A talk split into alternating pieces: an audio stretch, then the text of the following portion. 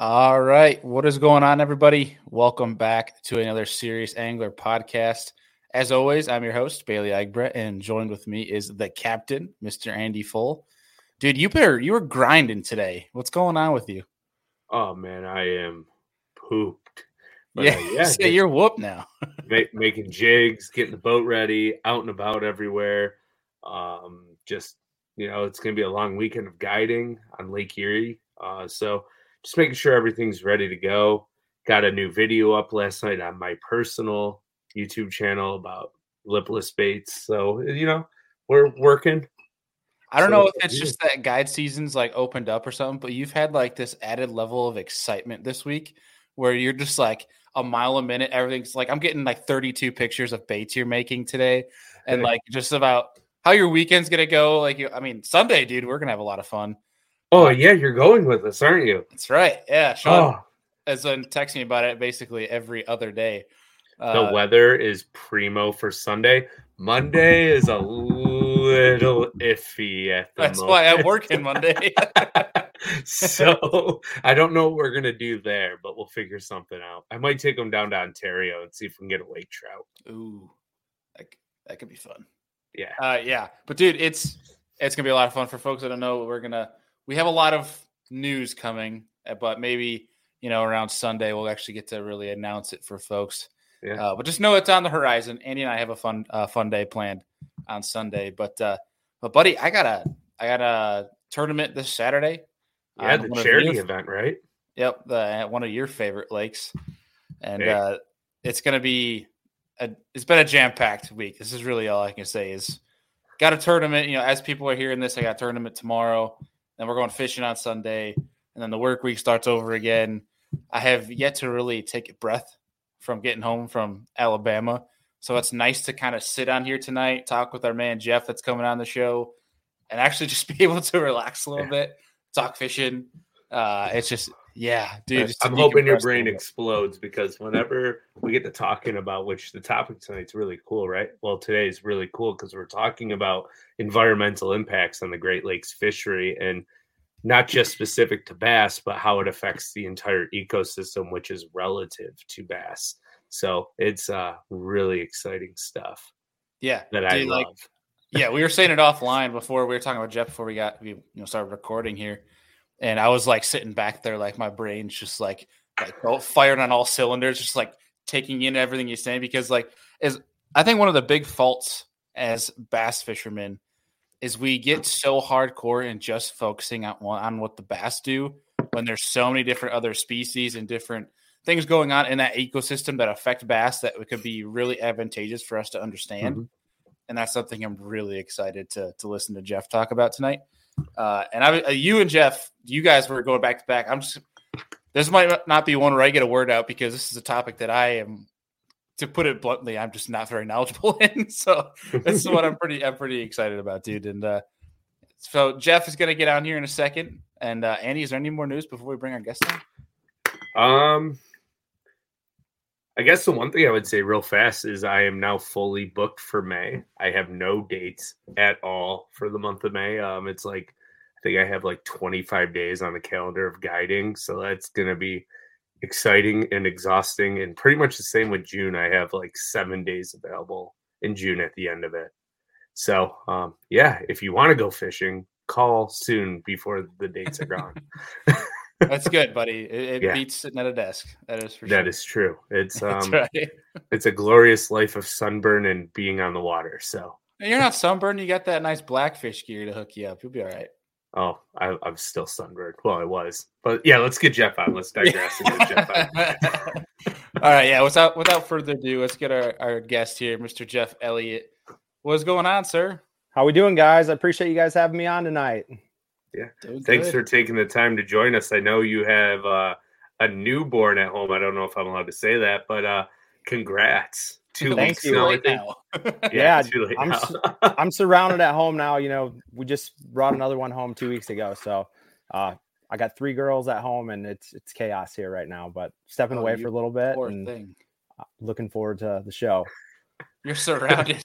I'm surrounded, dude. It's not good. They do like to fish though. Like my oh, oldest she's like four and like she's going turkey hunting with me tomorrow and like she likes to fish and she'll oh, hopefully be the real deal here. So we'll that's see. Legit. Awesome. Hell yeah. It's beautiful. Uh that's no, it's see. funny so. Oh, sorry. Go ahead, Bailey.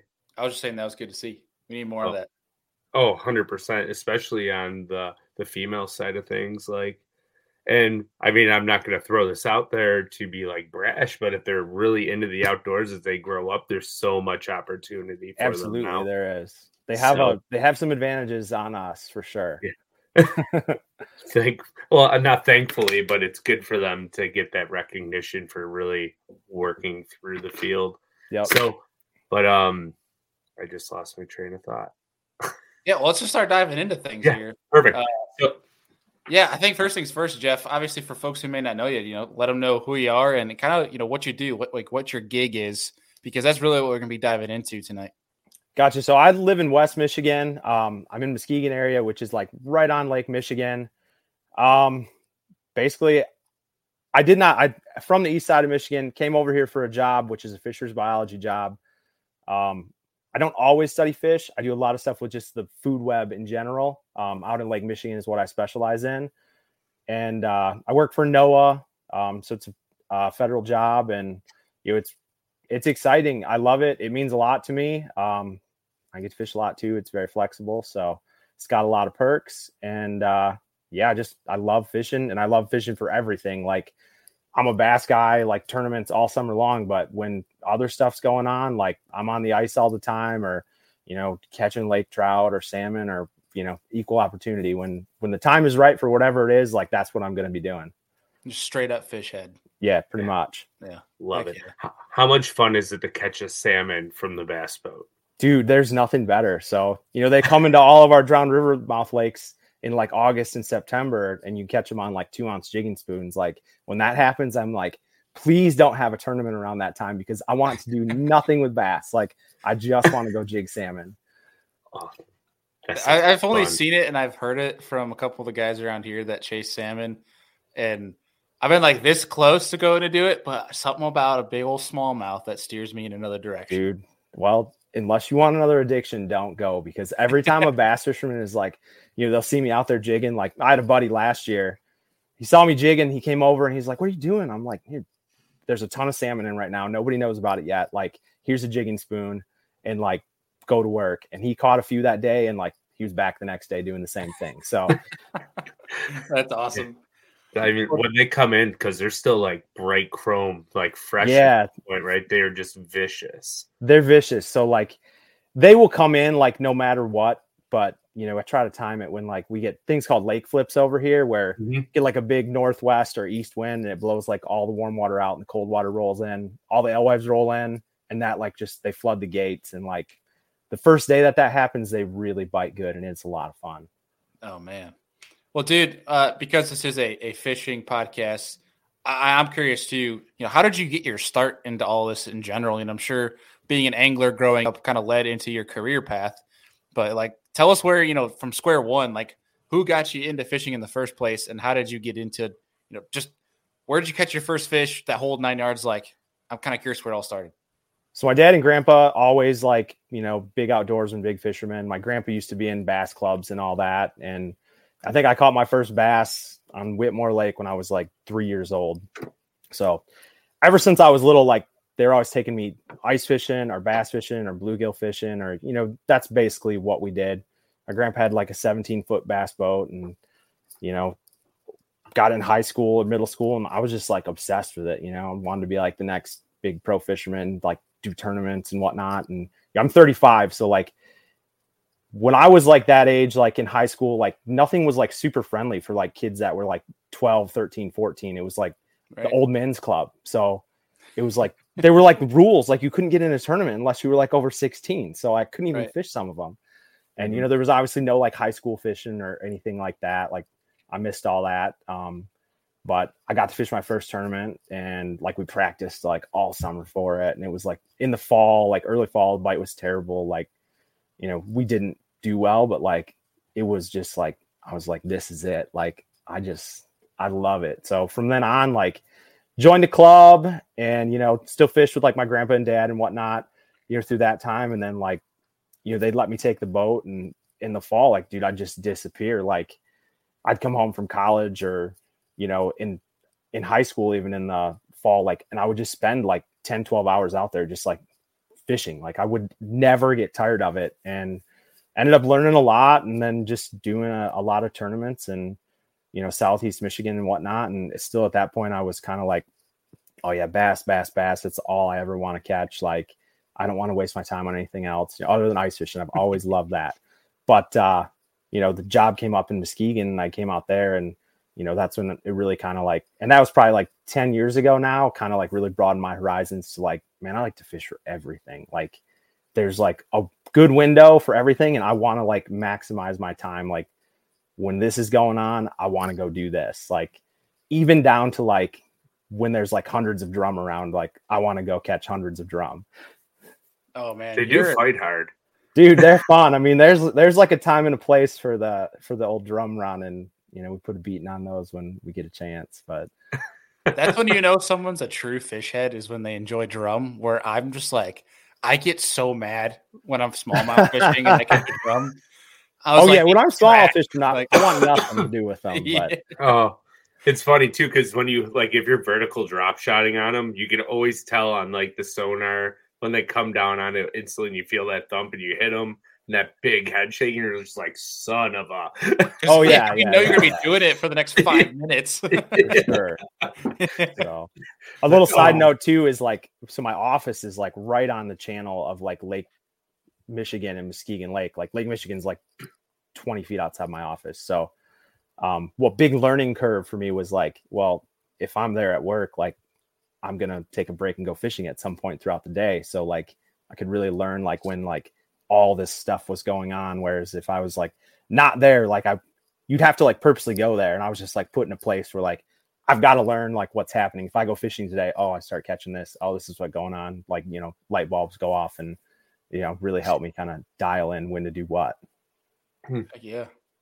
Well, dude, I, am kind of curious. What made you decide to choose the career path you did? Like, where along that timeline did you decide, "Hey, I want to do that," and then chase that? Early on, like probably when I was even in like elementary school and middle school, like I was was into like, oh, there's a nature show on or whatever. Like being a biologist, like always sounded cool to me. Like I never really had aspirations to do like want to be a pro fisherman, you know, because that sounds cool, or like a biologist and you know it's kind of like naive going into it you know i went to michigan state for my fish and wildlife degree and i was like i don't know like really what you're what i'm to do with this or like whatever but like i want to stay in michigan which is like a terrible if you're going to go into that field like you have to be willing to like move wherever because there just aren't that many jobs mm-hmm. and like somehow like i just got incredibly lucky to like end up where i am and you know part of my thing is like there's kind of two different paths you can take when it comes to like fisheries biology. Like you can be the dude who's like writing the papers and like doing all the academic stuff and all that, or you can be like kind of like the tech guy who like goes out in the field and gets all the stuff and like writing all papers is not for me. Like I'm thinking about fishing or thinking about fish or thinking about hunting or something like that. Like I don't have time for all that. So I'm like more of a technician guy. Like I go out on the boats, like do all the more exciting work and then do a bunch of fun stuff in the lab and you know it fits me really well oh heck yeah yeah, yeah i when i was growing up i always told my teachers like when i was that age in elementary school that i was like yeah i'm gonna fish hockey prof- or fish hockey good gosh hockey. i'm gonna play hockey uh, professionally i was like when they tell you like what you're gonna do and you grow up and they're like all right kid let's be real and then like when they ask that i'd be like oh like marine biology until like f- fifth grade and I see like it requires a heavy amount of science, and it's like, yeah, we need a new career path because I sucked at science. yeah, big words. It's funny. You got to have those pro dreams and whatever, though. I mean, every kid grows up with them, so yeah, I have to. We yeah. all realize at some point it's not going to work out for us, but you know, we all grow up with them. That's yeah. Right. Uh, so, like, while we're going down this path of Bailey's dreams, right? Mine was to be a Blue Angel stunt pilot. Nice. And then I um, automatically was like disqualified in 10th grade because I was basically blind and you have to have like perfect 20 20 vision. Well, well buddy, you didn't achieve that, but you drive your boat like you do. hey, you're not first, you're last. so that's amazing. oh, so, oh, that's good stuff. So, like, let's kind of like dive in here before we go in, like tournament history, since it is a bass fishing podcast. Let's like talk about like the tournament series that you normally fish. Is there a big one in Michigan? And is yes, it on Muskegon or? We have a couple. Like our tournaments, like our local scene is like really good here. Like I don't go fish a tournament unless I'm fishing against like 60 to 80 boats. Like hmm. unless it's you know a weeknight or a Tuesday night or something like that. Like on the weekend, like almost probably not every weekend, but like probably half the our season goes from like Memorial Day to like it kind of shuts down like around Labor Day, um, just because of everything else going on. But you know, throughout the summer, every week to every other week, like I can fish against 60, 80 boats. There's a DNR Sports Series, which is like one of my favorites. Like, you know, the Van Dams, they own DNR Sports in Kalamazoo. Um, they have like a ton of awesome contingency money and all sorts of stuff like that. So that's like a big one I do. We've won Angler of the Year in that a few times. Last year, we, we there's only three tournaments and we won two of them and got second in the other one. So that was, it was a good year. Running yeah, away with it there. Yeah, that was a good one. So how much does that pay out like for first? Uh first I think it's around two grand for each one, but once contingencies roll in, like you know, I have a nitro from there and like Humminbird's got a great contingency, Minn Kota's got a great contingency. By the time it was all said and done, we like me and my partner, uh, Trevor, who's a high school kid actually, and he can really fish. So be on the lookout awesome. for him in a few years. He's going to Adrian College and he can okay. hammer. Ooh, so Adrian's got a good team. Um, I think we walked away with I don't know, like right around maybe a little over 10 grand by the time things are said That's and awesome. done. So it's a good year. It's a good then, summer for three derbs. Yeah, for sure. yeah. And then we've got West Michigan bass. That's another big one. We jumped in a couple of those. Um, I don't normally fish the full series just with all the kids and whatnot, like mm-hmm.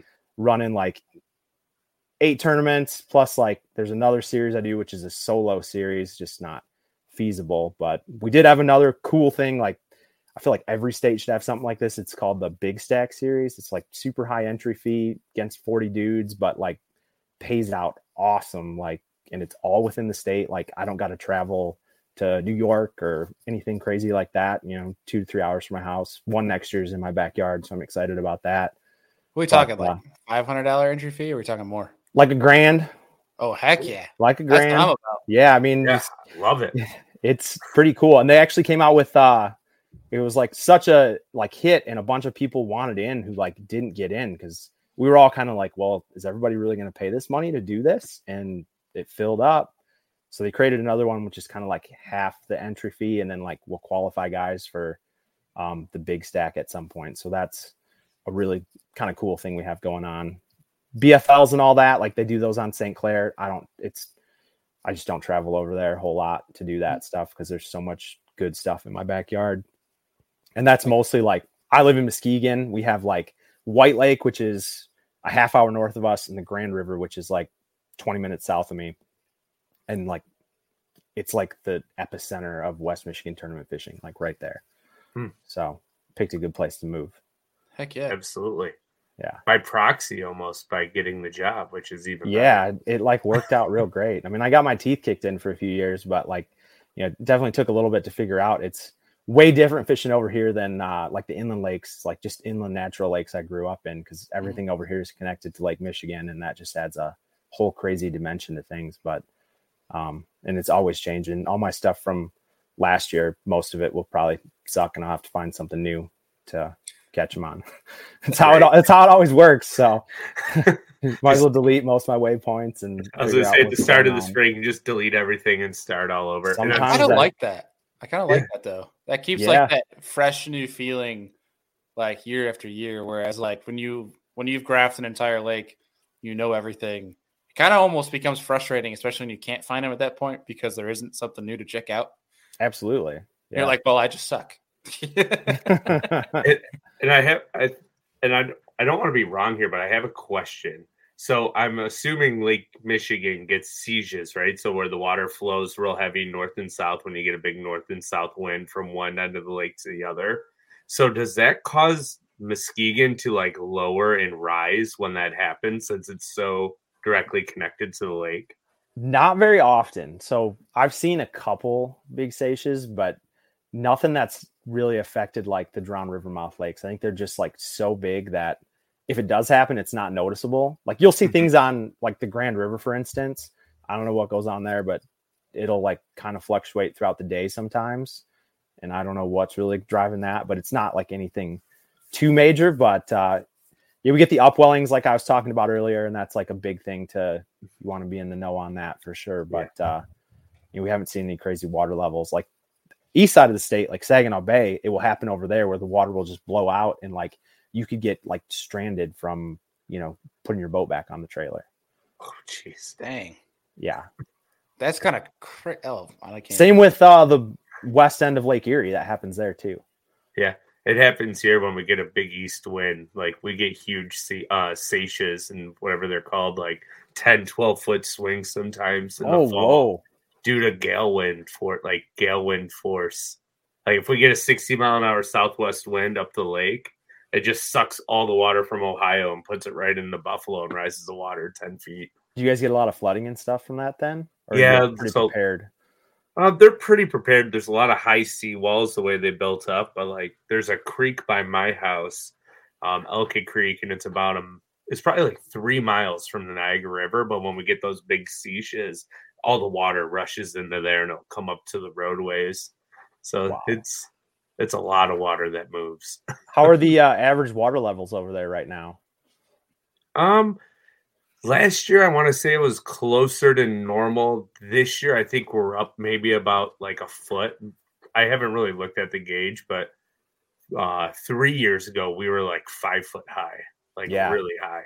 Yeah, crazy. Like we were still like at historical highs, like the last couple years over here and like things look way different this spring like it's gone down quite a bit like more towards like normal but it's just like i had my boat floating over there a couple years ago now it's like dry land oh geez and that's because uh and you can tell me if i'm wrong here i think lake michigan is the last lake that drains because it's like a standalone right yeah so it's water... kind of like separate for sure yeah so it kind of has to be like sucked into huron for the true natural flow of it to work yeah. So it'd take That's a lot crazy. longer for it to drain. Yeah. Yeah. When you fish all like the Finger Lakes and the inland lakes that we have here, you don't even think about stuff like this. the Great Lakes are just like they're mind blowing to me. They really are. I, I love them. Like some of the stuff like that, Andy will tell me that I just never even thought of before. Just blows my mind. What's mini oceans? Yeah, basically.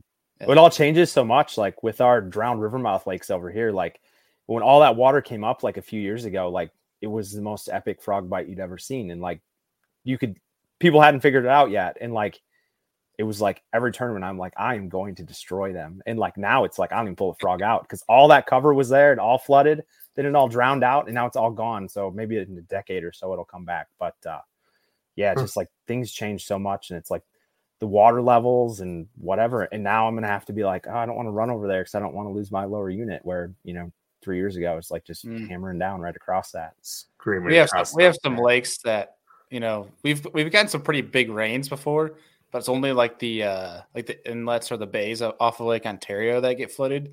But there's some of our finger lakes, Andy, that I wish certain parts would like get flooded the crap out of because it could be so fun.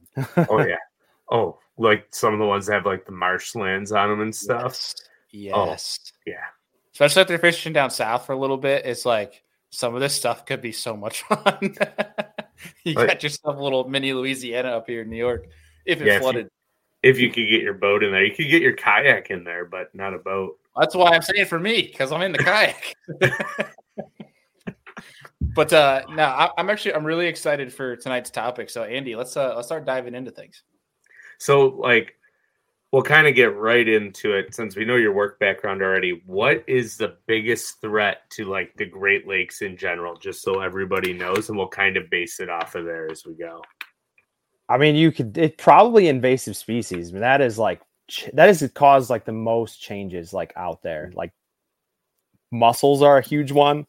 Um, I just I'll get into like that right now. Like in Lake Michigan, that is like what has changed things like more than anything. Like everybody knows the zebra mussel, right? Like, yeah. You guys heard of the quagga mussel? Yep. Okay, you guys probably got them. You probably got them in mussel, you got them in Erie, right? So we do, yeah. They're like a zebra mussel on steroids, but like the thing about a quagga that's so different is like they're not limited to like, hey, I'm going to grow on that seawall over there, like that rock over there. Like, you know, they're out in 350 feet just rolling around in the mud, like on the bottom. Like they don't care. They don't need anything to attach to. So, hmm. um, as far as like our fisheries, like, you know, especially our cold water fisheries over here, like that has been like the biggest change is those mussels have just eaten all the nutrients like out of like Lake Michigan, which, you know, places like Erie and whatnot, like they're still getting enough nutrients where, you know, it's probably not that big of a, a deal, but, uh, you know, the mussels have really like just, I mean, they've eaten it all and it, maybe it'll be an okay thing at some point because, you know, Asian carp are the next thing, you know, that you always hear talk about. They're so um, close.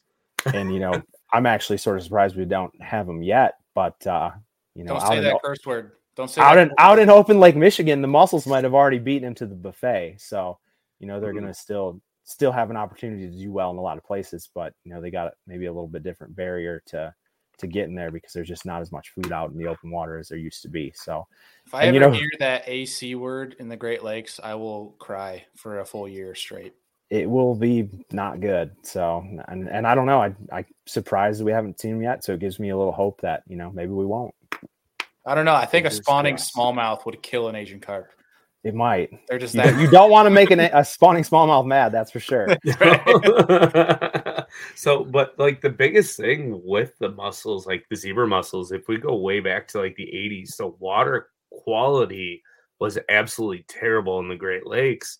But I, I've had these conversations with a good friend of mine who owns a steelhead fishing lodge, like a hostel, about the water cleanliness. And he goes, I miss the 80s because the water was so dirty, but there were so many nutrients that the plankton thrived and the alewives had something to eat.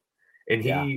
basically associated the rapid like ascent and decline every year of alewives based on how much runoff we have, like okay. how much dirty water runs into the lakes. So that, yeah, I know Lake Michigan has a ton of rivers that dump into it do you see anything like in correlation to that for like the alewife population because they essentially are like the biggest bait fish in the Great Lakes now? Am I wrong there? No, I mean there's still the deal like you know that's what you base like the salmon fishery on and the steelhead mm-hmm. and you know all the cold water fish and all the stocking is like kind of like alewives are the big prey base. And you know we had big concerns like 2012 like things were crashing like tons of salmon in the lake. They're just like eating all the alewives and you know not enough year classes of alewife to like you know keep it going. So like the nutrients like you know all our nutrients in lake michigan are like you know coming from those rivers like mm-hmm. coming from places like st joe the grand like we actually do uh we do a transect from my home base in muskegon like down to grand haven which is like the big river mouth south of us and like you know take measurements for like chlorophyll and nutrients and like that we do that every month so it's kind of something we like keep an eye on. And, uh, you know, it's good when those things are like pumping out a lot of nutrients, but, um, I wouldn't say that that necessarily like a big nutrient year, like is to fully drive like, um, the next big year class alewives. There's just lots of other stuff going on there, but, um, a lot of those fish. Go ahead. Sorry. I apologize. A lot of those fish do use like, like they come into these lakes to spawn. So, rather than like spawning like out in the open water. Know, there's still some that do that, but like in Muskegon, the Grand, you know, further south, they've come in all these places and they spawn in like coontail and along seawalls and in the channel and whatnot. So like all those places are like big nurseries for um, the young year alewives too. So you know they got that's kind of like a little bit of safe haven for them. And the biggest threat to them like lately has just been predators, like too many predators, like just eating them out of house and home. Like you know, and having enough year classes of alewives to like keep it going. Mm-hmm. And you know, there's a lot of like animosity and stuff like still going on with like, you know, dudes that just think it's going to be like 1999 still, and you can just drive a boat out of the pier heads and like go catch your five big kings. It's just not the reality of like how the Great Lakes are. And, you know, I think, uh, you know, my lab, it doesn't do anything. Like we don't even make fisheries recommendations. We're not allowed to. We're like fully research based. But uh, you know, stuff that I do, like the DNR or uh, U.S. Fish and Wildlife Service, can take that and look at it and be like, okay, maybe this is what's going on with the food web. Like, let's do this or do that. And you know the stocking cuts and and all that like it kind of saved like the bait fish in lake michigan and there's still a still a fishery out there for like king salmon and um, lake trout and and all that stuff so it's been a it's been a success you know with a lot of adversity you know the fisheries dealt with absolutely and it's crazy to think about. You guys had your major bait fish collapse in 2012 in michigan. We just went through one on ontario i think like two or three years ago. And they essentially cut like our king salmon stocking because I guide for them and fish for them a ton too in the fall. They basically cut it down to like a fifth of what it was. Oh, it's it went from insanity like you could walk across salmon's backs and we had big ones like 25 pound fish yeah and now they're like 15 to 18 pounds as a four year old fish and the good news is I don't know how, but the alewife population just like exploded last year. Like out of that's awesome. The blue, like we had no alewives in the lake, and all of a sudden there's millions of them. Everyone's like, "There's not a bait fish problem." I don't know why they killed all these like salmon stocking numbers, but they're like, "Yeah, but they're all this big." Yeah, for sure. You got one year class. If something happens yeah. that one year class, like it's it's done. So I mean, there's always yeah. like more to the story when it comes to that stuff, and you know, it, it sucks to like have to you know, because your salmon fishing just won't be as good when there's not a ton of fish that they stock. You just there's not as many that return, and it's yeah. not as great. But you know, you will get some bigger ones, like especially if there's a lot of bait out there. That's like one thing we saw over here. We had less fish, but like we still kept some bait around. And like last year, I think a 41 pounder was caught, which I know Ontario grows them like even bigger than we do here. But um, you know, we used to never like when I first moved out here, I didn't really hear about 30 pound kings very often. And I've heard about quite a few of them, yeah. you know, the last few years. Still have yet to handle one myself, but uh, they're out there for sure. Yeah, they, well, oh, go ahead, Bailey. I was just gonna ask a quick question. Like, to your knowledge, is there a? It's kind of a two-parter.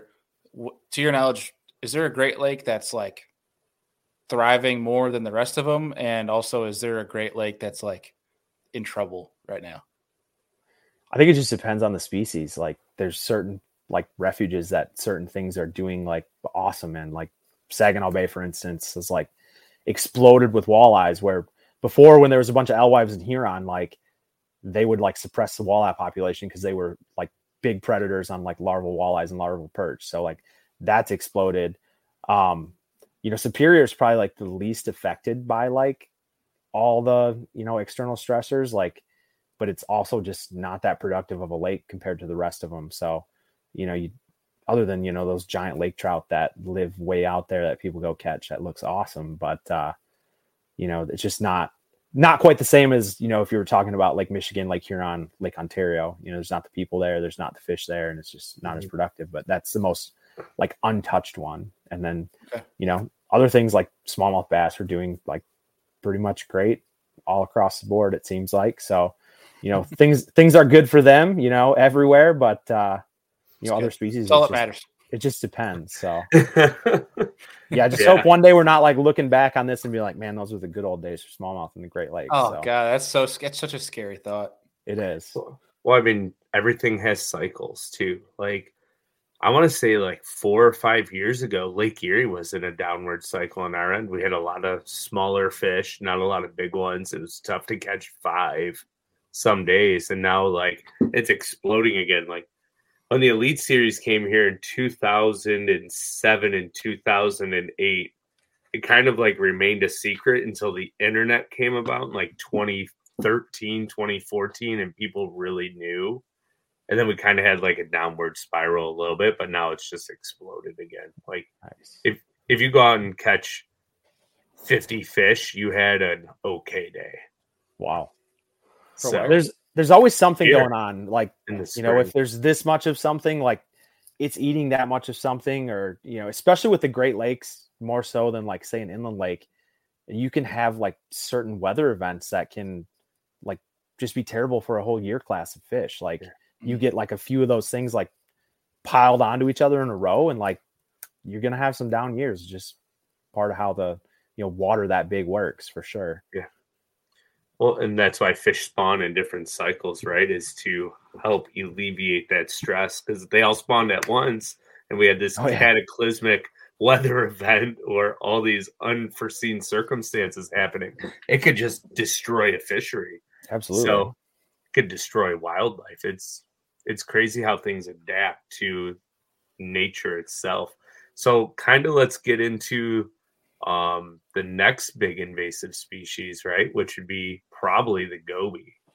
Yeah. How much has that changed the Great Lakes fisheries? We know what the goby is, but like from an ecosystem standpoint, what has it done for the good and what has it done for the better? Great success. yes. I mean, it's done. It, it was when the goby first came on the scene. It was like, oh my gosh, they're gonna like get in every smallmouth nest and like they're gonna eat every bass and, and, every fish egg of whatever. And like they do like eating fish eggs. I've done lots of work on goby diets. They like fish eggs, but like they don't seem to have really like done anything really bad unless you're like a crayfish or a mottled sculpin. Like you know they've like kind of moved them along. You know it seems like in a lot of places. You know they're just I don't know if it's because they're down in the rock crevices and you know they're just not letting that stuff go in there. But you know, mottled sculpins are something that you know most people probably didn't even really know were around. And then you know, crayfish they're still around, but it's you know you just don't see them like you used to on the Great Lakes anyway. Mm-hmm. But uh I can't really like say there's anything they've done that's been like so terrible. Like everything is kind of adapted to them, and you know they filled in like uh especially with some of these places where like alewives crashed and whatnot. Like they've been a good like alternate food source for a ton of fish. I'm I'm really curious because I think the 99% I think of the fishing, you know, public and that sees a sculpin will think that's a goby because oh yeah. My question is, were sculpin around like before gobies?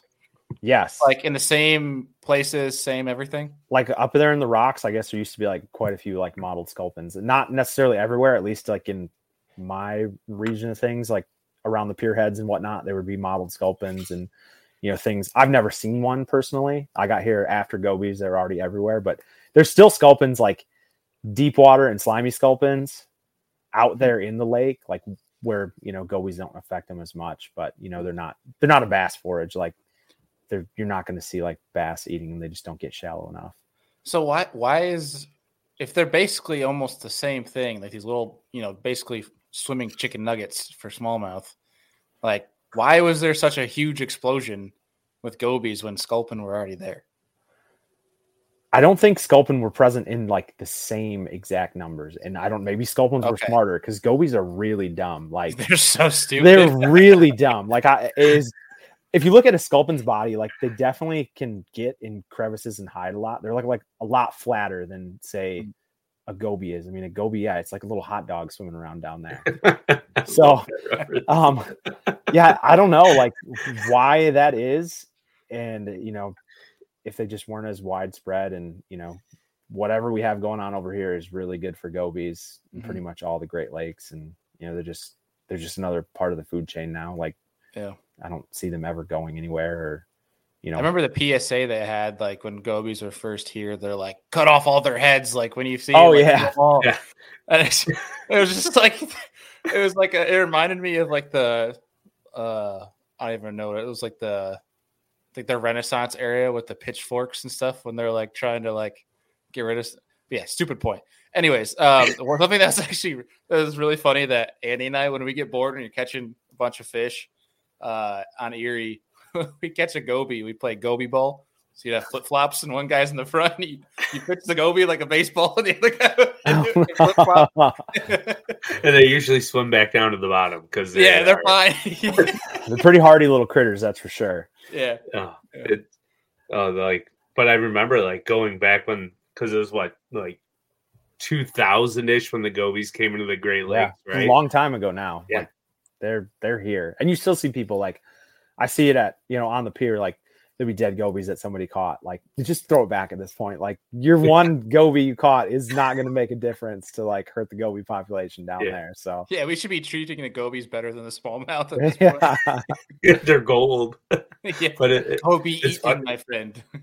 like to my point, there. I remember there's a little harbor here about a half hour north of where I live now called Wilson, and there's a pier out there and every summer day you go out there be like 10 to 15 people fishing for rock bass okay. but they're they're worm and bobbers and they would all be getting pissed because they're catching gobies. So it was like a murder scene of gobies. Like the entire pier would Seagulls be covered with gobies, and seagulls coming down and trying to eat them, but they wouldn't eat them because they were like so fresh. So you'd watch them like pick them up and drop them, and now they just eat them like they're candy. But it's just like the retrospect. It was foreign. They tried to kill it.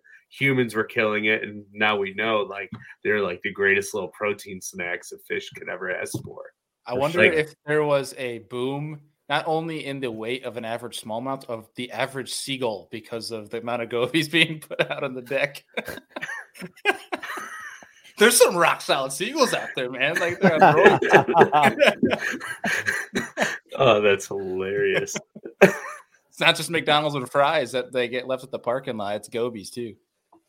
Yeah. So like continuing on the goby talk because we know they're very important invasive um, part of the Great Lakes ecosystem now. Do they have one spawn cycle? Do they spawn multiple times a year?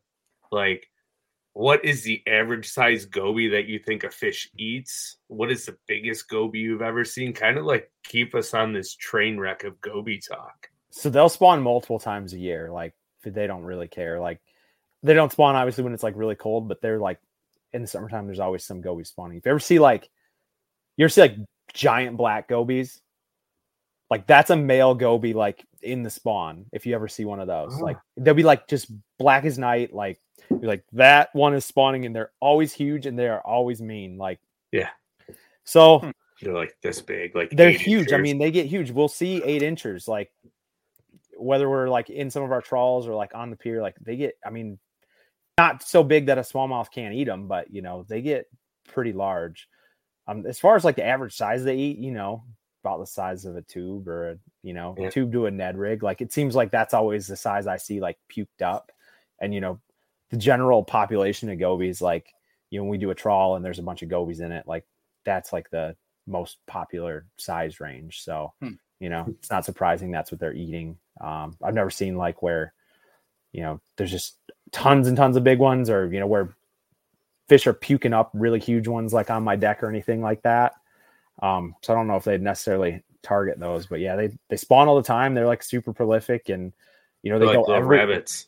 they go everywhere too. Like we get them like they be up in the rivers or you know people think they just are out there in lake michigan. No they're like all over they're in grass beds they're you name it like there's gobies around if it connects to lake michigan that's such a good point too because like on one of our lakes. We have a, a few different finger lakes, which we've we've talked about it for, so I'm not afraid to talk about it again.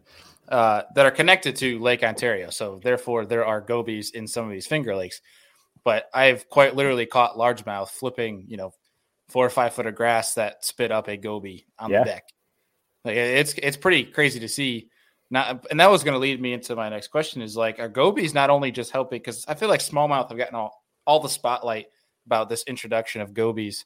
But like, are, are they helping every species, like from perch to smallmouth to walleye to drum to?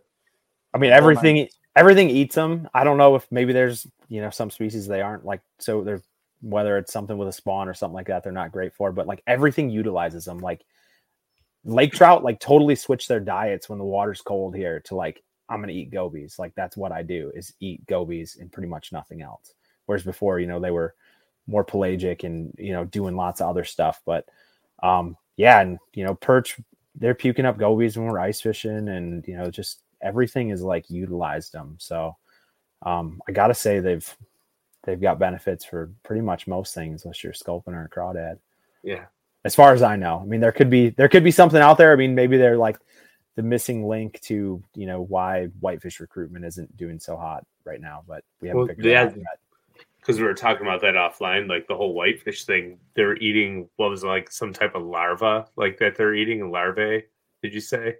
Uh like the the whitefish aren't. I mean, the whitefish are larvae like that I'm catching, and oh. they're like they're eating plankton. Like, gotcha. They're just like so. A lot, a lot of their stuff is like how much plankton is out there. Like, you know how much weight and you know size they can gain. But uh yeah, and gobies yeah. will eat larval fish. Like I've done goby diets with larval fish in them, and you know they'll eat anything. Like they're vicious. Hmm. They're mean. They are, dude. Little... You get one in a trawl, and then you like it's one of those like big, like eight inches. Like you put your finger in its mouth, like they will go. Like yeah, they will bite, they will bite down on you as fast as they can. We've we always try like the joke out there is like I try to get them to like stick on somebody's ear like it's an earring, but I haven't got it to work yet. Just when your buddy's not paying attention. Yeah. They make for uh, great things to throw at your tournament partner. For sure.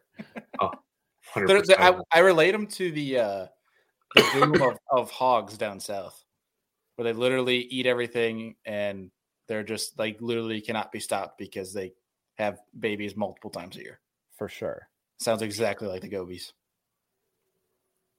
See, here's something I want to get into because being that I'm all about the smallmouth, and I talk about you know earlier in the show of there's those people that neglect every other living species beyond a bass, and I am Bailey is one of them. Yes, to say I'm completely at fault. Um, like there's this time period, and Andy can attest to it.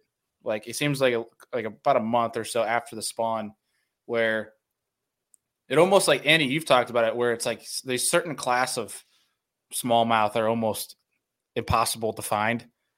Do you think there's something to the, either they just don't eat during a certain time of year, or don't eat gobies, or they switch to like a roaming class of bait fish, like an alewife, certain times of the year? Like, will they switch on and off from a certain forage? Like, is, is there anything that you've, you've studied that can kind of answer some of that? Well, there's like definitely certain times where like they key in on like alewives, like specifically. Like for instance, where I'm at, we get these upwellings. There's no smallmouth to be found like in the harbors anywhere. Like they're out in Lake Michigan doing something, like presumably chasing alewives because like you can't really find them. Get an upwelling, all the bait comes in, and they're boom, here are the smallies. Like so they're definitely like keying in on those alewives and chasing that pelagic bait. Like, and I think they follow it. Like, I don't know where they go. I haven't found it. Like, my boss has caught a smallmouth in 100 feet of water in Lake Michigan in a gill net. So, you know, they definitely go out there and um, it's it's all sizes though. We've never seen like a like a certain size of fish that just like you know disappears. So hmm. they all kind of follow that. But there's a big big alewife thing over here that they really like. So, Andy, I'm gonna segue on this question. When you get alewife feeders at uh, to, to goby eaters, right? I find those alewife eaters tend to be more slender, like bullet fish. Okay. Like because they're like more river system fish over here. The all of our alewife feeders are like river fish. Okay. And then the goby eaters will be like blimps. Like okay. bulbous lazy blimps. I was wondering if you see that same thing. We don't like we get like uh you know we've got like the resident fish that live in our lakes and rivers and they mm-hmm. are slender you know and i think that's because they're you know chasing shad and eating crawdads and eating gobies like in the lake. It's just not as easy for them and yeah they run the rivers too. But those fish from lake michigan whether they're eating alewives or they're eating like you know gobies in the spring like they're just i mean it's like you catch one it's like a got just big meaty lips on it and it's like that thing is from lake michigan. Like it doesn't live here. So, and I don't know where they go. Like, I'll tell, I got to tell you this funny story. Like, first about a Lake Michigan fish that I recently handled, which was a total surprise. I didn't catch it, but it's like the biggest smallmouth I've ever had my hands on. Um, I went out, to, I went off the pier the other day. Like, I was gonna go make some coho casts, whatever, try to catch one of them. There's some old man out there. He's drowning some spawn for steelhead or whatever. I'm like, you catching anything? He's like, no, but I got a bass. I'm like, what do you mean you got a bass? He's like, he's like, do you want it? I'm like, no, I don't really want it. Like they're out of season and I don't want to eat it anyway. He's like, it's on that rod right there. So I'm like, okay, well, I'll go take it off the hook for you. I go climb down the rocks and about like fall in the lake because like this smallmouth is like, I don't know how big it was. I'd love to put a number on it. I saw one that was like just under six the other day, and like this wasn't really even close to it.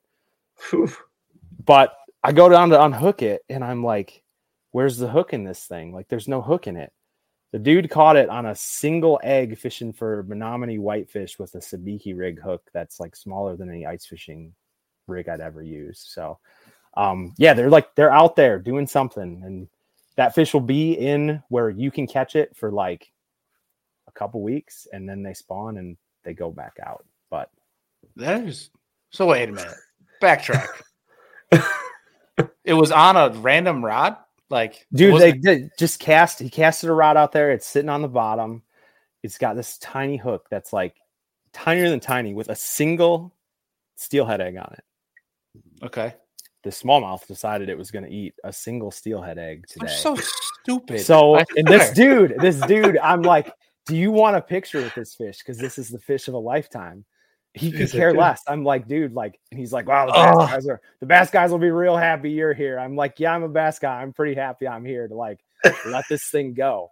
And hopefully it would like imprint on me and maybe I could see it in the tournament someday. It makes me so mad. it's like, dang, how do you not appreciate how big this thing is? It's like if you had to guess, if you had to put a number on it, like I would say like I've never handled a seven pounder, but like it had it had to be like I don't think it was like eight or anything like that, but like it had to have been over seven. Like I've oh seen oh a decent number over six. I have a buddy who always fishes with me, and like I can't catch a six pounder to save my life, but I've seen him catch like seven six pound smallmouth in my boat or his boat or whatever. I'm like, you're a jerk. Can you let me catch one one time? Is that funny how that happens? It is. It's so annoying, but yeah, he loves doing it. It's real, real frustrating for me. But uh, yeah, it was like it was the biggest one I've ever handled.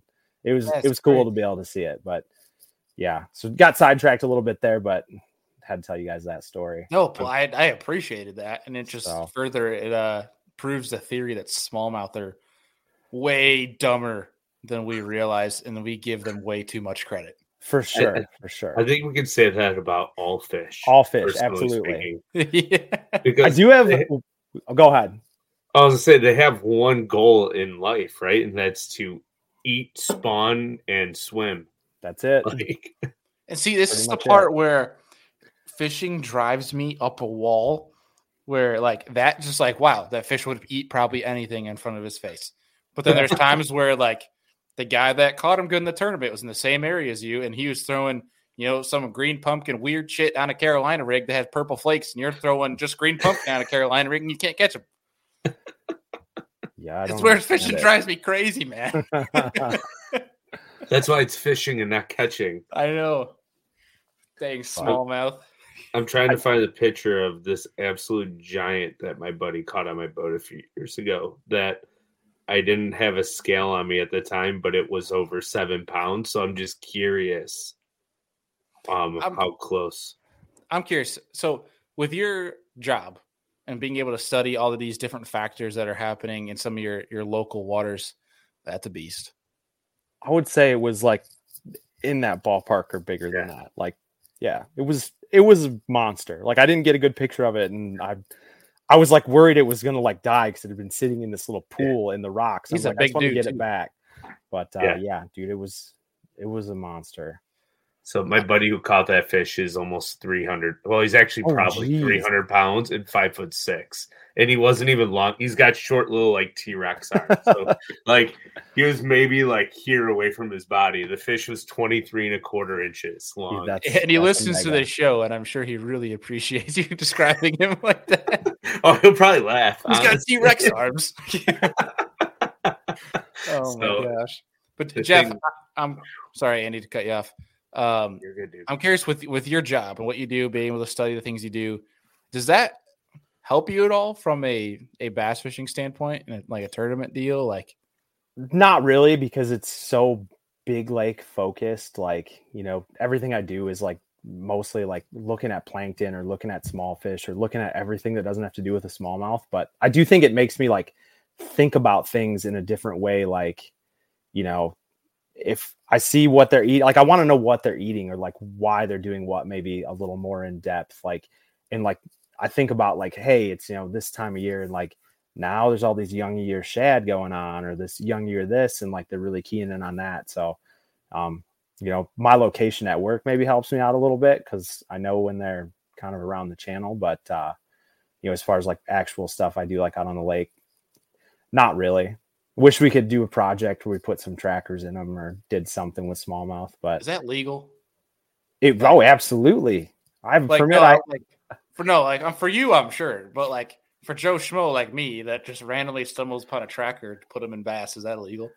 I don't know. I mean, probably not. But who's going to catch you? So you know, you could probably like you could probably do it in a way, but it would be probably expensive. Like the only way to really well, I guess that we've done not us, but the DNR has done tracking studies like on Cisco's and stuff like that. Is like they put a pinger in the channel and they'll put a implant in the fish, and so when the fish swims by it, like it just takes a ping off that fish right there. Like it doesn't track it, you know, way out in the lake somewhere, but like says, Hey, I swam through this channel and went out into Lake Michigan or swam through this channel and went into Lake Michigan.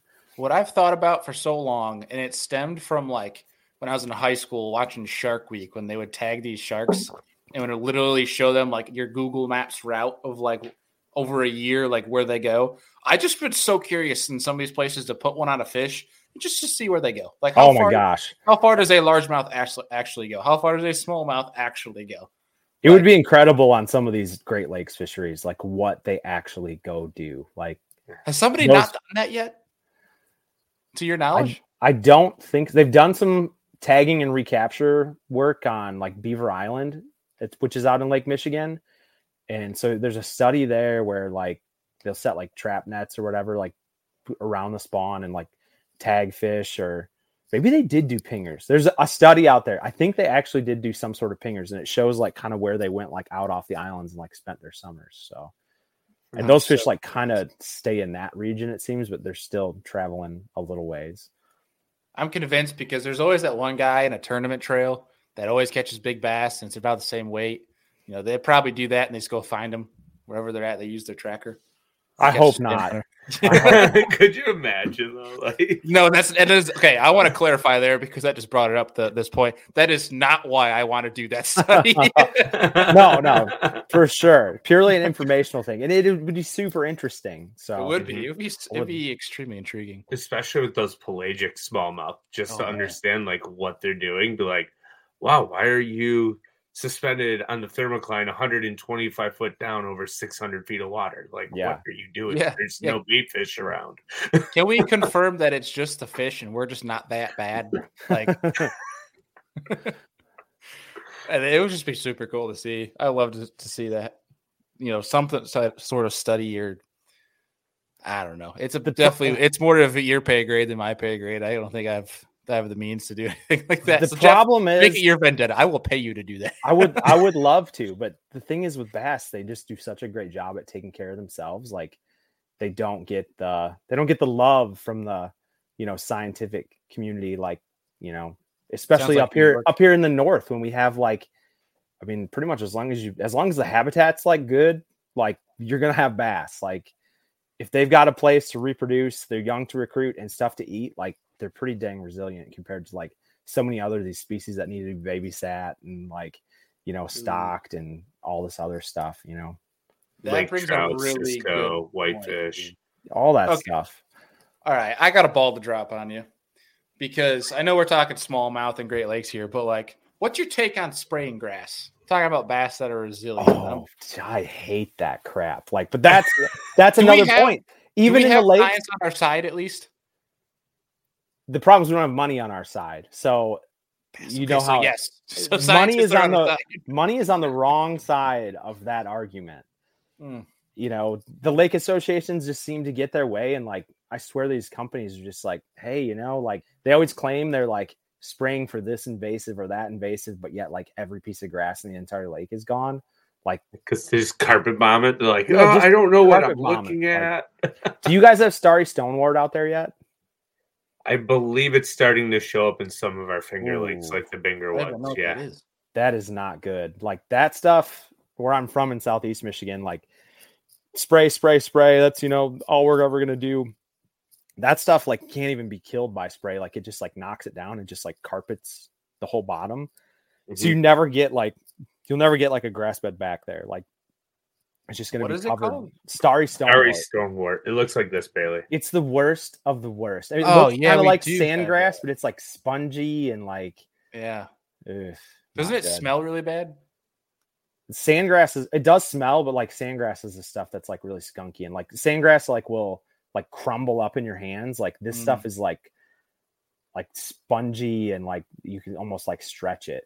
So that's mm. kind of how you can tell the difference. But it's nasty stuff. You guys don't want it. Yeah, I lost I lost all faith in our local conservation, well, our state DEC, our Department of Environmental Conservation, when they, you know, they gave you the spiel of like, oh, we're trying to spray hydrilla and all that crap. yeah. when one of our lakes has both, and they that's one of them they've been carpet bombing, and I brought just to test. You know, we have people at all the ramps throughout the summer that you know will do the inspections on your boat to try to get the grass off and mm-hmm. whatnot. And I brought them back hydrilla and I brought them back milfoil. And I asked the person who's inspecting which one is milfoil, and they picked hydrilla. And I was like, oh, "We're boy. fucked. We're screwed." Yeah, for sure. there's no there's no end game to it. Like, what are you gonna? What's the plan here? Like, you're just gonna keep bombing it and bombing it and bombing it. Like, I'm sorry, but I'd rather have some invasive weed that provides a little bit of vertical structure than have nothing out there for like young ear bass or like just like the energetics of all that stuff. Like a largemouth's got to work so much harder if it's got to swim instead of be lazy as can be and sit next to a clump of grass and eat whatever swims by. Yeah, they they won't do anything till someone grows like a third eyeball after yeah. they've been swimming in a lake for however long. And that will be like, when you start getting all that decaying and decomposing grass too. Then you get your horrible algae blooms, and then you get the mold on the water, and it's just not good. For sure. Well, I think one of the things that you know we saw it over here a few years ago, and like this is just like I don't know if it necessarily really happened, but it's my theory. Like we never really had a big algae bloom on these lakes before. So we had all that high water and basically there wasn't enough sunlight to get down to like mm-hmm. a lot of the places, like a lot of the giant grass flats just didn't grow grass, like because the water was kind of dirty from a bunch of rain and it was super high and it just sunlight could not penetrate. So it was like hundreds and hundreds of acres of grass in this lake that just weren't there. It wasn't because it was poisoned, which was good, but then like we just had this massive algae bloom like I've never seen it before, just like pea soup. I think it's just all of those nutrients that got in the lake, like that normally the grass would take up, like the algae was like, oh hey, this is pretty good stuff. Like I'm gonna bloom instead of this grass, and mm-hmm. they just kind of took it all and you know ran with it. So there's like lots of other consequences other than just like killing all the grass, you know. And if you want a swimming pool, people just go get a swimming pool because you can't make a lake a swimming pool. It just doesn't work. Well, and yeah. the fact that they spray all the stuff they don't even swim in, like they're spraying in places where people fish when all of them go out, you know, well, at least boaters with common sense, which I guess is probably hard to ask for, and they go to the middle of the lake, you'd think, but they're spraying, you know, place. I, I, saw places where they were spraying on one of our lakes that doesn't have any docks. It's a stretch of no docks. Like if it, it, it's not even like a beach area, like there's designated beach areas. It just makes absolutely no just sense. pointless. Or spraying like some hump out in the middle of the lake that you know. Yep has like 10 acres of grass on it and it's like why go kill that like what is that doing out there like there's no reason to go kill that well and then the other issue too is like now the largemouth are no longer ambush predators they're out there just roaming eating everything but those baby bait fish have nowhere to hide either for sure no it's bad so, for everything yeah and i'm sure there's like times that maybe like some chemicals are needed whatever but for the most part i cannot stand it and it's like it's way out of control. So it sounds like you guys are very similar to Michigan, where like the lake associations and the lake spraying companies kind of get what they want, and I don't think anybody. You have grass, blow it up. Is like yeah, just see ya. this is like the biggest problem, and it's something that I have been so pissed about, especially when I try to make some headway. When I try to call our different you know sections around New York to try to have conversations, and they say they'll get back to you, and they never do. And then they have a, try to have a conversation, but then they can't have a conversation. The problem is we don't have a dang seat at the table. Like yeah. we're not in that discussion. We don't have a voice. And as soon as you try to, they don't don't even let you. it's just it's freak. I, it pisses me off beyond belief. We're at the start like kicking down doors and knocking on windows. Yeah, there we go. We should just so. get some good old boys to camp good out the ramp. good old boys. Send the sprayer on down the road that way. we need someone on the inside. We, I, I think I'm going to quit my job and become a DEC officer so I could be the man on the inside. There you go. And that way I know when these scheduled sprayings are. We're just going to slash the tires. There you go. Um, That'll show. Yeah, them. now that it's on the podcast. yeah. yeah. So the happens are coming for you, Bailey. Just remember, just sign your own death warrant now, do they spray all your guys' lakes over there, or like do the big finger lakes like get left alone, or anything like that? Nope. No, there's everything. Okay. Carpet bomb. Damn. Yeah. We have one lake it, here that is, you know, probably what Annie five six years ago. I'm talking about Conesus was absolutely beautiful. like oh, you get milfoil, milfoil everywhere, eighteen foot of water. Yeah, you could throw a top water all day long. Like wherever you fished, it made sense. Like there was green grass, but now it's like it went from throwing a chatterbait, flipping a jig, throwing a frog, all that stuff, the fun stuff, to and like and like taking at least 20 pounds every single tournament of the year to win to like 15 pounds and you're soaking a drop shot or throwing a random like you got guys scoping with a swim bait out in the abyss. Wow. Like and the places like just like chocolate like chocolate like chalky like white green gross stuff like I wouldn't want to jump in it. And why just, do homeowners want that? Like I don't understand why anyone would want to look at that. Like, I'd rather look at some healthy grass. The middle of the lake. Oh, you know what makes me mad too? So this place is famous oh. for weed mats by the docks. We're not yeah. allowed to put anything in our lakes, but they can put a weed mat in their lake. Yeah. Wow. One plus one does not equal two here, folks.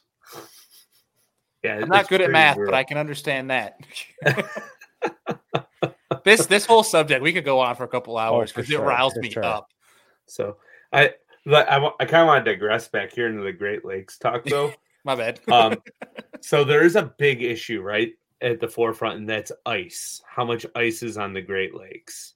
And it, it, controls the entire ecosystem of the Great Lakes with the ice flow. It churns up the bottom and the shallow water and creates all this fresh nutrients. From my understanding of studies, um, Lake Erie every year seems to freeze 100% solid. But what is happening in the other Great Lakes, and why is the ice so important? So our viewers understand that whole aspect.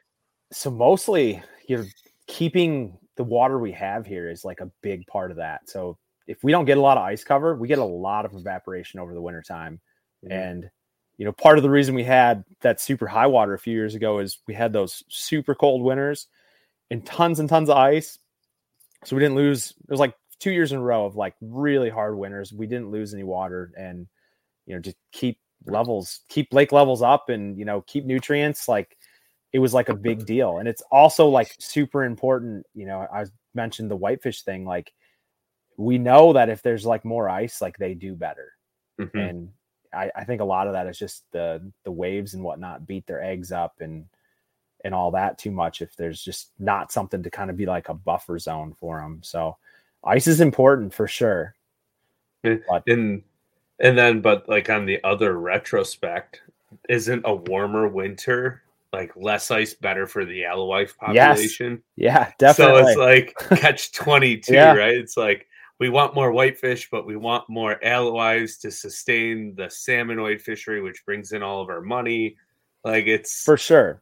And it's it, it's interesting too, because I mean, if you look at it like just you know, black and white, like, you know, what's a native species and what's not, like a salmon and an alewife are both invasive species. Yeah. Like, you know, they're, they're here now. We all yeah. we all like them. Like who doesn't like them? Everybody does, but you know, they really are like also not supposed to be here. So yeah, yeah, it's sort of weird, but like you know, to it's just a dynamic thing to manage. Like, and not everything is good for everything. So you know, as long as you can maintain some sort of balance, it's a good thing. Got it. So I'm gonna kind of I got another thought that just popped in my head with alewives. So they've done a big study on them on Lake Ontario, and I, I'm sure they did it on Michigan. They create like a thiamine deficiency in salmonoid. Yeah. Does yeah. that happen in like other species as well that eat them, or is it specifically tailored to salmon? Because, but the point I'm trying to get to is we've been trying to bring back an Atlantic salmon fishery in Lake Ontario for like 30 years, and it mm-hmm. does nothing. Like we'll get a couple real big ones, but out of like the hundreds of thousands they put in, there's zero return. And I'm wondering, is that thiamine deficiency maybe also what's affecting the whitefish population? That they're just not being able to spawn properly? I don't think it will bother the whitefish much just because they're not necessarily eating alewives you oh, know, fair as, enough. A, as a regular yeah. part of their diet. But yeah, yeah, like lake trout, like that is like absolute truth. Like when there was tons of alewives, it was terrible for like natural reproduction of lake trout. Um, so maybe that's what's going on with the Atlantics over there. But yeah, it's that's like a, a known thing. But with salmon like kings, it's not as big a deal. Like we still have like pretty good natural reproduction in you know a lot of our rivers like to the north of us here. So mm-hmm. Um, Atlantics though are just like they're sort of a weird fish. Like they haven't really played with them much in Lake Michigan, uh, Lake Superior, like Saint Saint Mary's River, like Lake Huron yeah. area. Like there's that's like a big place for them. And I don't know if they're naturally reproducing at all or it's whatever, but they have a good fishery for them there. Yeah, yeah, that's like the only place that you really hear about like the mm-hmm. Atlantic mm-hmm. salmon taking off. And I wonder if it's due to the fact that Huron had that huge alewife crash that allowed them to thrive. Yeah, Huron is like very diverse with like you could have a fish board of all sorts of crap on there because there's just so much different stuff going on. Uh, I think they got some smelt over there. We're actually seeing like some more smelt in Lake Michigan right now too, which is kind of cool. But uh, yeah, they have a much like wider diet over there, mm-hmm. and like Atlantics will eat like other stuff too. They don't necessarily have to eat fish, but um, hmm. why they don't naturally reproduce, I don't, I don't really know. Fair. Browns are the same way. Like browns don't really like natural reproduction is like none for them. It's like basically all sustained by stocking. um, steelhead, like they'll they'll reproduce, um, and then you know kings and and cohos will, but um, it's all still like you know very heavily driven by stocking. It's like 70 30 stock to uh, wild fish. And, and that's the, the next thing I was bringing up is my buddy Shane, who owns that Salmon River Lodge up here in Pulaski, New York. He's like, on years that we see a big dip in the alewife population, our natural reproduction, like three years later, is like almost 50 50 because we clip all of our kings. But as the alewife population drops, we see more natural reproduction. Yeah. Which interesting. He's like, he's like, we cut stocking numbers, but we have more fish than we ever thought we would have, and it's because we have more wild. Yeah. It's just it's crazy how the ecosystem can balance itself out. It definitely figures out a way, which is sort of cool. Yeah. But I do have a theory I want to share with you guys about gobies uh, that I was gonna try to get in earlier, but like yeah, just like one of the reasons I think like they have like made such a huge impact like with the smallmouth is you know, I don't think anybody's done like a study on this or anything, but like I think it like sounds like you're volunteering. I would love to, but I think it's just like I think it like has given them like a prey item like at some certain time of the year that they like didn't have before and so they hmm. have like a new like high calorie intake at some certain time of the year where maybe they didn't eat that much like or maybe they had to chase bait around and it's like late fall now they can sit next to a rock and like eat gobies and yeah hmm. i think there's like some certain time of year that like that really drives like how fat they are because they definitely eat other crap too like st clair they're like chasing perch around and like you know they're chasing alewives around, but like some point they're eating gobies throughout the year. And and there's a lot of other species that like when the water's cold, like they eat gobies. And I think maybe something similar is going on to like that didn't happen before that they've kind of like really keyed in on. It, it it's kind of crazy that you say that too, because one we have a very prominent winter hole in Buffalo for smallmouth in like late November, December, and Bailey can attest to this. And I know those fish are eating gobies because it's in a very rocky area. How many mm-hmm. fish did you catch that day last December, Bailey? Uh, which one? They were both the over. one. Yeah, the one you went with Destin and Jeff. Over hundred. and they're all like four to four. Sounds like a great wintering hole. I think we had yeah, we had twenty nine pounds. Dang. And they eat during the winter too. Like yeah, I have an ice fishing spot that like we straight up destroy.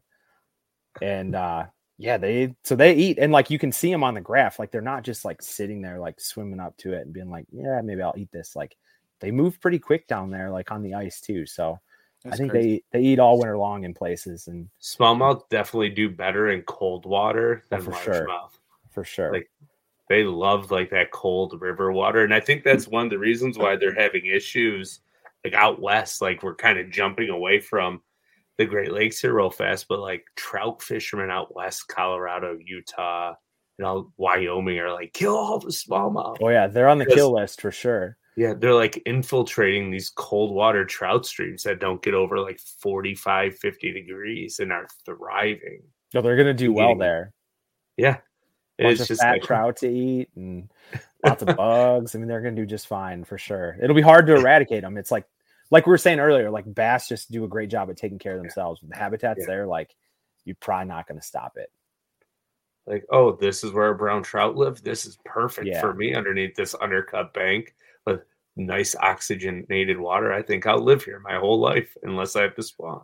For sure. It's what I think why like bass are like a big invasive species in other parts of the world. Like, you know, I think Japan, they're like people don't like them in certain places there. It's their total introduced thing over there and they do mm-hmm. great. So we're lucky that like we had them to start with, so we didn't have to worry about them taking over the world. But uh that should be illegal for those two words to be in a sentence. Take, taking over the world in a bass. Oh no, I'm saying bass and invasive. I oh. know. It's crazy. yeah, but then they put them in places in like South Africa. But they yeah. do. They they, they explode great. Wherever. Dude, they have giants in South Africa. Like yeah. when they had the worlds there, I think it took like 36 pounds to win. Oh wow. Yeah, like they have freak giants there. Sign me up. yeah. oh, insane. Man. But uh Andy, you got anything left for Jeff before we hit him with our last question? No, I, I would like to maybe dive into this again as more studies come out. And if you can do that Goby thing, like that would be cool to just talk about the Goby study. Yeah. Just because, oh, that was the point I wanted to tell you that my buddy was telling me now that I just remembered about Gobies real quick. Um, you know how smallmouth used to live to be like 20, 21, 22 years old? They did a study. Now, see if I can get it from them and send it over to you. But they found the average life of a smallmouth is like decreased in half around so Lake Erie because it's so shallow and warm. It gets warm, but like they're catching six pounders like in nettings that are like seven years old. Need one of those fish to live to like 15 now.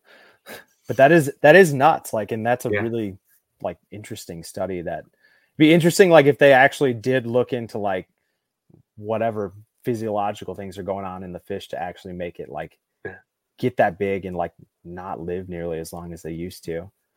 Mm-hmm. And my buddy Scott, he's like uh, he used to be like an old meathead, like big bodybuilder. He's like, if you think about about it like this, it's like dry heaving whey protein into your mouth for like three scoops. That's like the equivalent of a smallmouth eating a handful of gobies. He's like yeah. they're just little protein morsels, and they swim around and get big and eat more and get big. He's like, it's an endless food supply chain it's like if you go to Wendy's and you order a cheeseburger, fries, and dip it in your frosty, you're probably going to get big too. That's a good point. this is a very so good like, point. fair enough. it's like if it's like having ice cream in your freezer all the time, right? Like they're just there. They know where they are. They don't have to chase them. They can eat them and live in the same spot. It's like, oh, French fry. They definitely don't have to move far. That's like one of the crazy things about gobies too. Is you know, there'd just be so many and like just a a square yard or square meter like down there on the bottom. Like they get so close to each other and like they don't they're very like they're kind of mean, but like they don't seem to bother like being all near each other. And you know, you don't mm. have to work that hard if you're a bass to eat one for sure. I picture that scene from The Grinch where he's like eating the glass because my it just eating because I'm bored. Sounds like a smallmouth. Uh, That's amazing. Oh, I guess uh, I have to eat you now because you're out and not in the rock, so I don't have to work. yeah, it's like Goby's in front of its face. He goes, "Well, if you're just gonna twist my arm, I guess." Yeah. oh. Well, Jeff, dude, seriously, we appreciate you uh, joining us tonight. I learned a lot, and I think uh, Andy, I think Jeff needs to be our science, you know, scientific, our fisheries biologist correspondent. Yeah, we'll call it. I, I'd be up for that for sure. Heck yeah.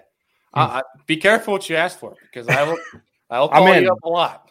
I'm in. I had a great time, and I appreciate you guys having me on the show. It's a lot of fun. Yeah, thank so. you. So yeah. Bailey, do you want to hit him with the last question before he yeah. goes? Yeah, yeah, let's do it. So we, I feel like we haven't been able to ask this question in a while, so I'm excited. Yeah. Um, so everyone that's new to the show gets asked this question, uh, and that is if you could sit down with three different individuals, have a steak and a beer, uh, three three different individuals that you know, they could be alive a thousand years ago. They could be alive now. They do not have to be just the fishing industry. They could be sport idols as a kid. Basically, who would you invite to have a steak and a beer and uh, pick their brain? This why is a tough, and this why? is a tough one. Uh number one, I'd have to say my grandpa because he just knows like he did all the stuff. So I'd love Did to all the stuff. I, I'd love to like pick his brain just about like just to hear some stories and whatnot again and Heck yeah. And all that. Um I have to say him. Man, like this is a this is a tough one. Um Any childhood heroes? childhood heroes. Maybe from like a sport you played, or maybe if you're like a because you're a science guy and you like, Okay, I got one. I got one. Steven Rinella would be another one I'd like to sit down. Okay, I like that. Yeah, he's. uh I'd like to sit down and pick his brain and talk to him just about whatever, and then we're just gonna keep rolling with that theme, and I'm gonna go with Hank Shaw. I don't know if you guys know who Hank Yeah. Shaw is, Yeah. but like I'm big into like hunting and wild game cooking and all that. So we're just gonna like. I feel like if I had those three together, like you'd have some amazing real, it'd be an interesting dynamic because like my grandpa was a big trapper, so him and Steven Rinella would like have tons of crazy stuff to talk about, and then Hank Shaw just seems like a super interesting dude, and I don't know. Yeah, I, I think that'd be a like- we'd have a good time for sure. Oh, dude, that would be a fun three because you'd be having like like premium elk steaks or something like that. Oh, yeah. the last two you picked, like, yeah, Mm. you'd be you'd be dining well that night. Absolutely. Let's make that That's awesome. happen. Yeah, we'll we'll- we'll clip it. We'll tag them, you know, and peer pressure them into having that having that dinner. there we go. yeah. Fair enough. That that is my goal. One of these days, Andy is one of our guests at one of their three. We're gonna make the three happen. Probably won't awesome. happen when they have like you know we get a lot of like George Washingtons for some reason. But- really? Yeah, can't definitely can't make that happen. But Well, Jesus, that one might be a little yeah, tough. Um, first one's Jesus. But I mean, uh, we've definitely had some. Kobe Bryant would be another tough one that we've had a couple times. you just had to go there, man. Yeah, it's sad. Well, you guys are giving us the option. I mean, It's true. you know, It's true.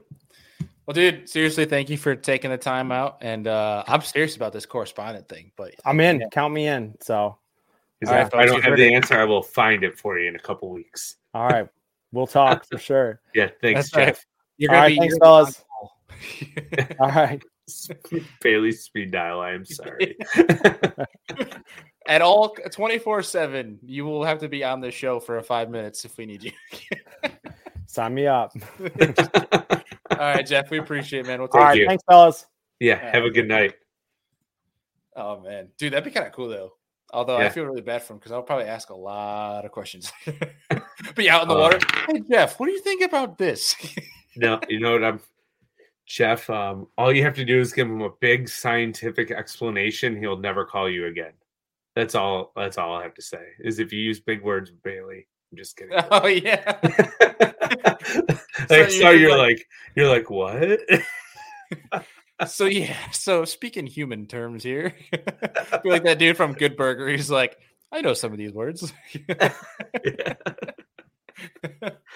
oh, that was a fun episode. We're definitely gonna have to have him on again to uh talk about some more topics because, dude, that stuff is a big. I think it's it's extremely under talked about nowadays. Is conservation in general one, but two, just what we can do to keep preserving our fisheries and really how much importance is in someone's job like Jeff's that you know goes into what we do on a daily basis. I mean, especially for you, it's your full time job yeah. you know something like that is so important so huge shout out to jeff for joining and join, you know getting on with us and uh hopefully we'll have him on here soon Talks about some more stuff but uh but dude i'm excited for tournament this weekend i'm really excited Are to you sure you're excited? I know. i am really i am really excited i am re- Everyone's I mean- gonna want to take a picture. no i'm not like a celebrity i mean I, I have to say I was I was really appreciative of the support of the NYKBF boys. So I'm really excited to see everybody on Saturday. I have a lot of thank yous to give out because the support they had over the weekend was really cool. Uh, Yeah, it but I'm really excited to obviously one fish tournament Saturday, two uh, two fish with you guys on Sunday, and three edit these next episodes of Chasing Hardware because they're going to be some fuego episodes. like almost getting eaten by an alligator. almost eaten by an alligator, uh, catching a six and a half pounder, losing a seven plus pounder, and winning a tournament. winning the like accomplishing the, the goal in the series in the the fourth episode that I did not plan for, and well, you, you guys will just have to see in Chasing Hardware because it's going to be pretty cool. So make sure you guys are subscribed to that new YouTube channel, Be the Fish, and to Andy's new YouTube channel. Both of them are down below if you guys want to check them out. But uh, Andy, I think we're I think that's about it for tonight, right? Yeah. you're going to be out all next week. You're going to be on a beach getting tipsy. It's going to be 91 degrees and sunny every day. I can't wait. Even though I die when it's that hot. Like... You're going to be a. what? You're gonna be a freaking lobster, is what you're gonna be. Nah, no, I'll probably take my blackfish gear and I'll wear long sleeves the whole time just because as soon as I get back, the day I get back, um, the next morning I have to get up and have a guide trip. And then that following week is when I start my like hellacious run of like 17 in a row or something like that. So my boat might need to go in like for service by the end of June because I've already put like 20 hours on my motor. So, like, it's like, whew, yeah, great. Sounds like new boat time. Yeah, um, we were just talking about that, me and the wifey. So, Ooh. definitely, it's in the cards. Obi trying to um, put everything in play with all the moving parts that you know that we have moving on and going on right now. So it, it's in the cards. Um, we just have to keep chugging along, get more guide trips, and then make it more plausible for it to happen. It's gonna be an exciting year for you, buddy. Every year is an exciting year. Every day is exciting because we get to wake up. Wow, you just got like T Swift deep, right? Are you okay? Yeah, dude, I'm good. Are you high? no, if I was high and I got drug tested, I would fail and I would lose my I would lose my license forever. So no, I am not high. I'm just you know. Did you admit to being high because you said if you got drug tested, you'd fail. Yeah, if I was high. oh, I was like, did he just admit he's high? Dude, no, I I haven't done that stuff since uh probably the night before my wedding. So We're getting the stories out, folks. oh gosh, there's oh, there's endless stories. Oh, that's amazing. We're gonna we're gonna have to clip that. yeah. Oh. what do you want to know about your guide? this one time at band camp. Oh god. Jesus. That's amazing. Dude, speaking of that, we are so due for a not so serious episode. Oh, I know. We got to be coming up on 300 here soon. We are. We're on episode 283. So maybe in That's, 17 we'll have a dangler episode. Sounds like this it's going to be this summer then, right? I mean, it would have to be. Yeah. Let's see. Let me pull up the calendar here while we. It's going to be the beginning of July. If let's see, okay, if we don't, if we're going to count for divided by two, eight weeks. You're way smarter than me. well, that would have been so much easier. I was about to just count calendar weeks. this is why we have Andy around. just simplifies things. Uh, like like I said, four weeks. So yeah, that'd be. I can do everything but speak proper English on a on a social post. So, yeah, oh, so that's that's if given we have two episodes a week, which we're gonna have a crazy couple months coming up. So yeah, there might be some weeks, folks, where we only have one episode a week. Um, but that being said, this summer sounds like episode 300 is coming. Yeah. So if you want to get on the Serious Angler podcast for five, ten minutes, maybe if you're cool, we'll keep you on for an hour. And no, I'm just kidding. Um, but if you guys want to come on, you know, send us an email, shoot us a DM on social. We're going to start getting that actually planned out because we're going to hopefully have a big, you know, live stream for folks to join, gets all of our sponsors involved, you know, maybe give a, a bunch of stuff away to you guys. So, you know, let us know and we'd love to get you guys on the show. But uh, either way, we're looking forward to it. But Andy, I think it's about time we tune out here tonight, buddy. Yep, I gotta go get my boat ready. So, all right. Well, you have a good day on the water, and uh, we will you talk well. to you folks. Yeah, we'll talk to you folks next week. I don't have a show planned yet for Tuesday night, but keep uh, keep tabs on the Serious Angler social, and uh, we, you guys will see who comes on for the show. We'll probably have Drew or somebody come co-host with me. I think that's what we'll do. But either way, folks, we appreciate you guys. As always, have a good one, and we will see you guys next week.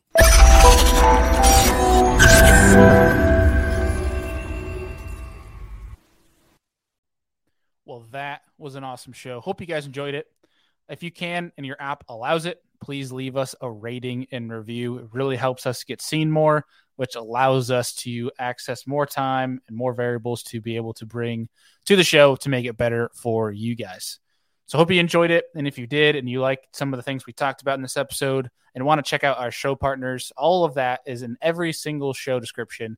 You can click down there. It's got all of our discount codes, all of our links to our show partners where you guys can go and support the people that support this show and help us make this show happen. And of course, this show does not happen without you guys. You guys know we appreciate you. You're the Serious Angler fam. You're the reason we're here. Appreciate y'all, and we'll see y'all on the next one.